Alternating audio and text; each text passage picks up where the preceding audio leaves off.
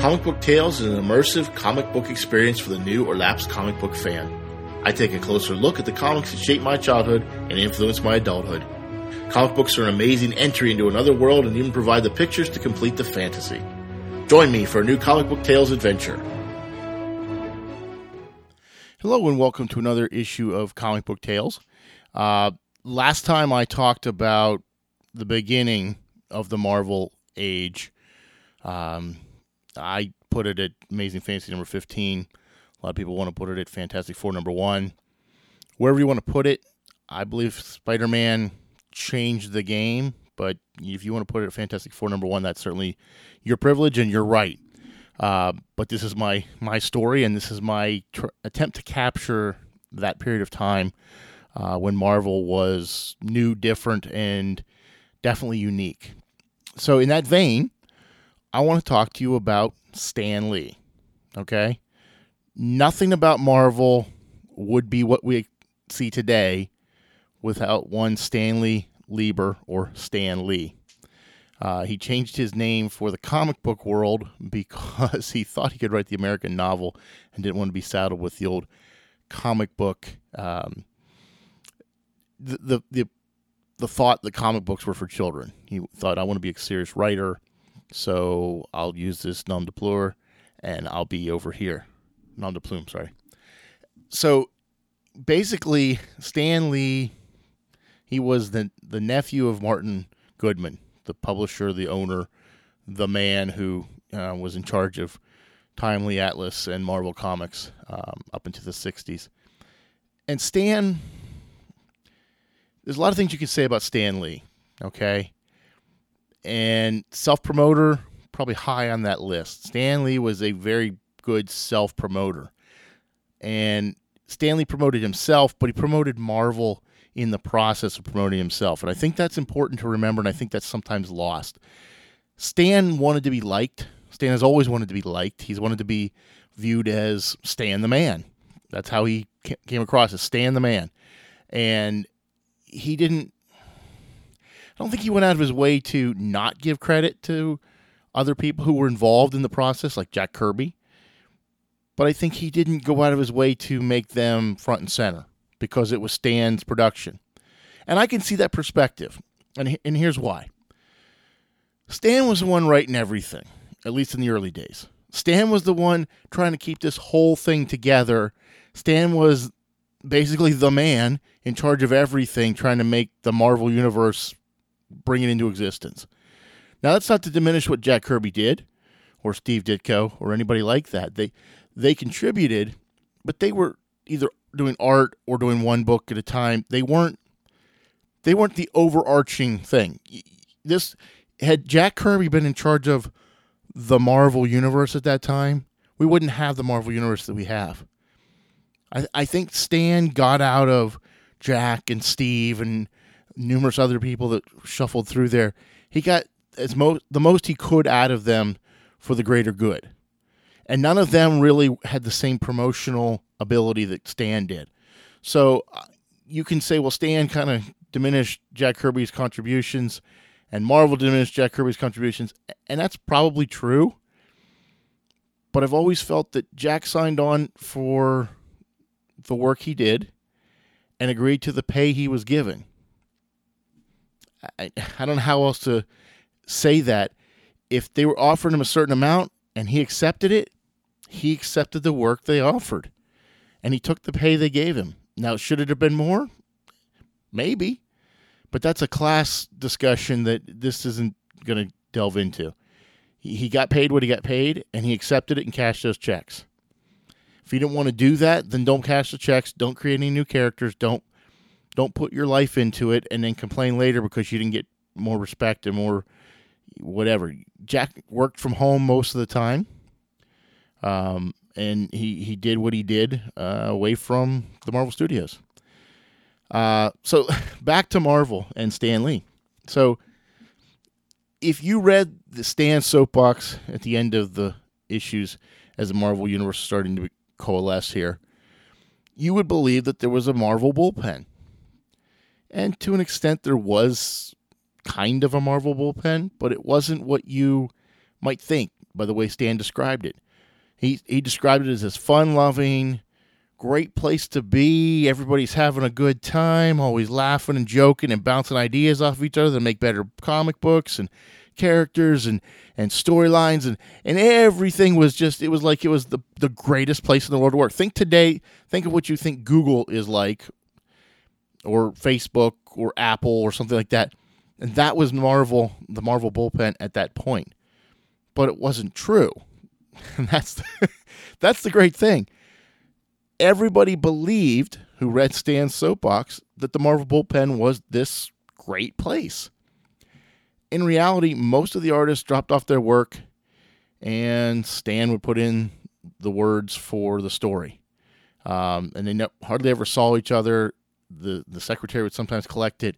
It was more of a work from home, drop it off, approve, get your paycheck. There wasn't. It was a lot of freelance, basically freelance.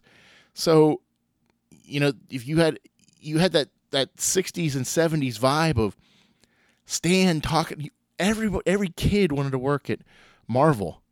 Anybody who liked comic books, like, oh, that sounds like the greatest place in the world to work. That's awesome. You have fun all day. You get to draw comic books.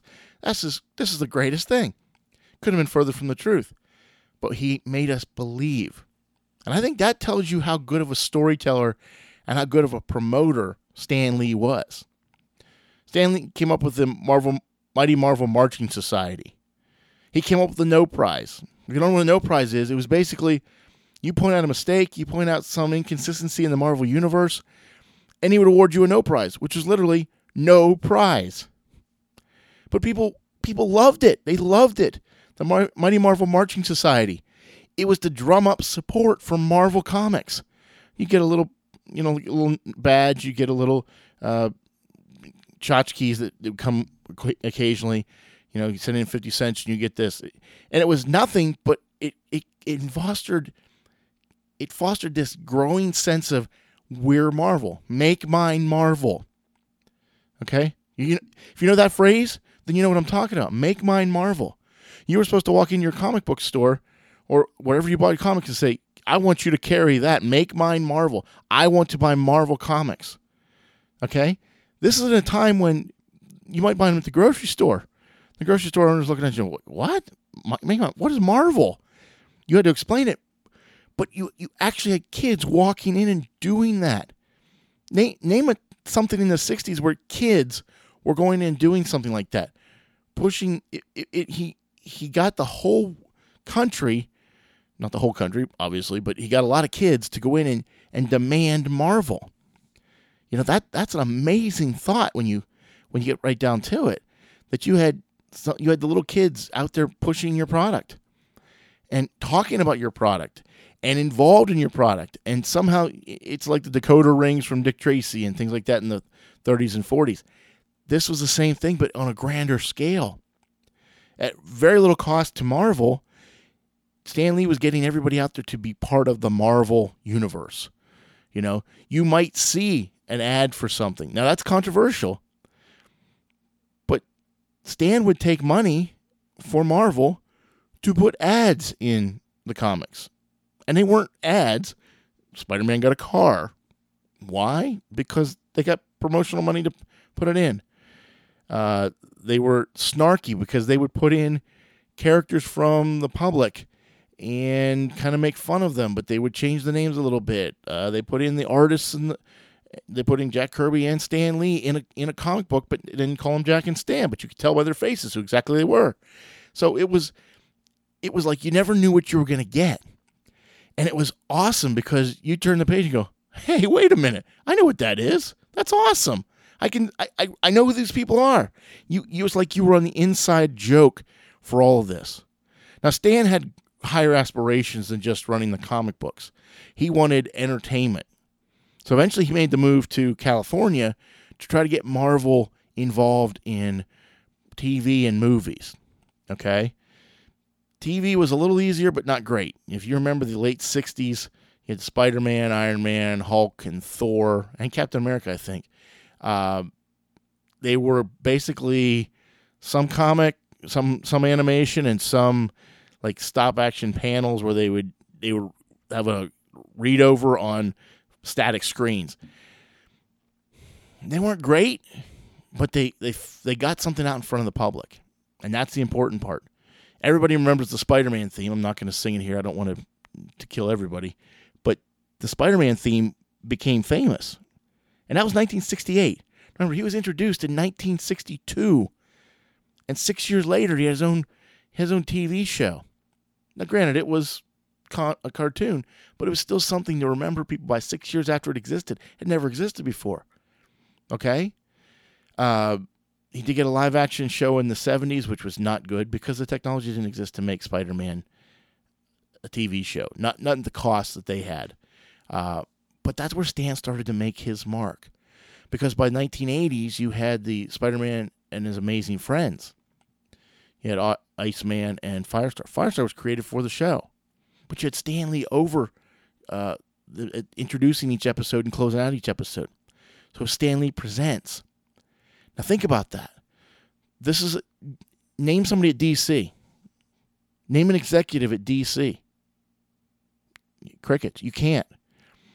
The, the, when you think of DC Comics, you think of a big conglomerate organization.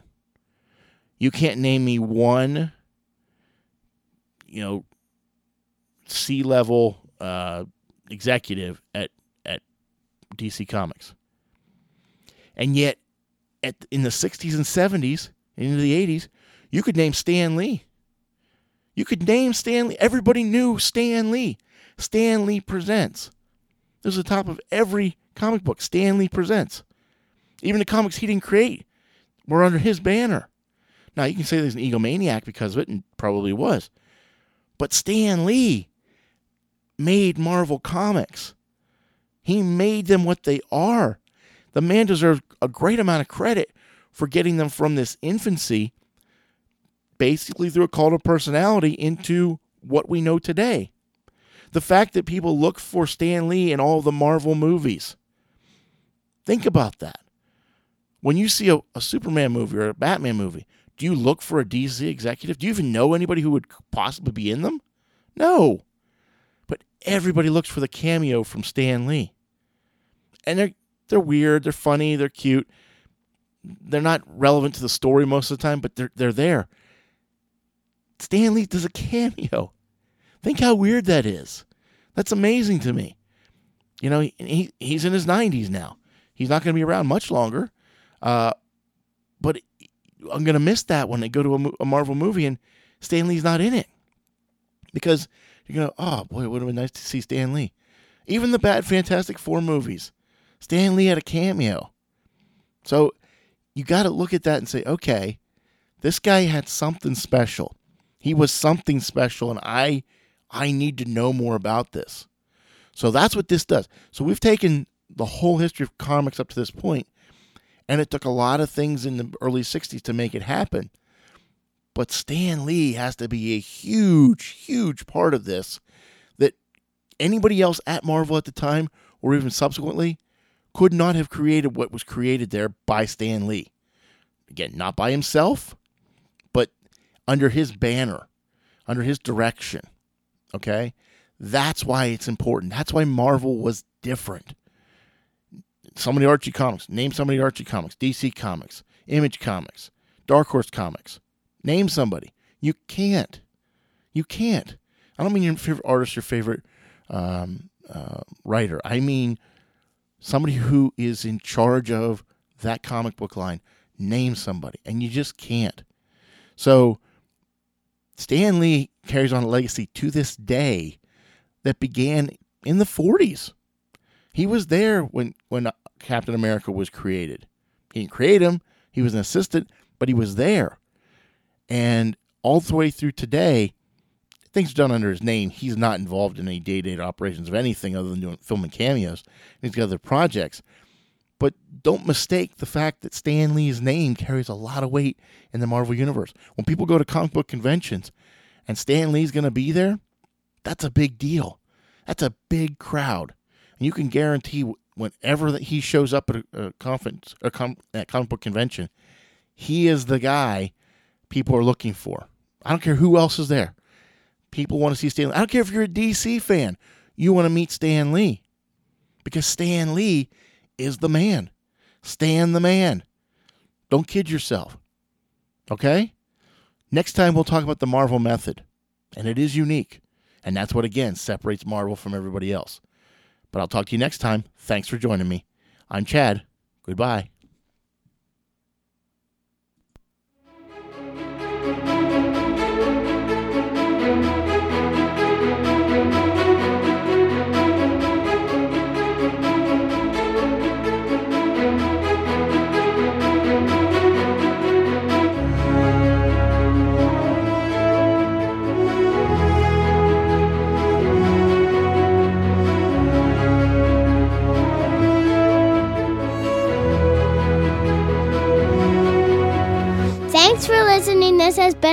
Tree production.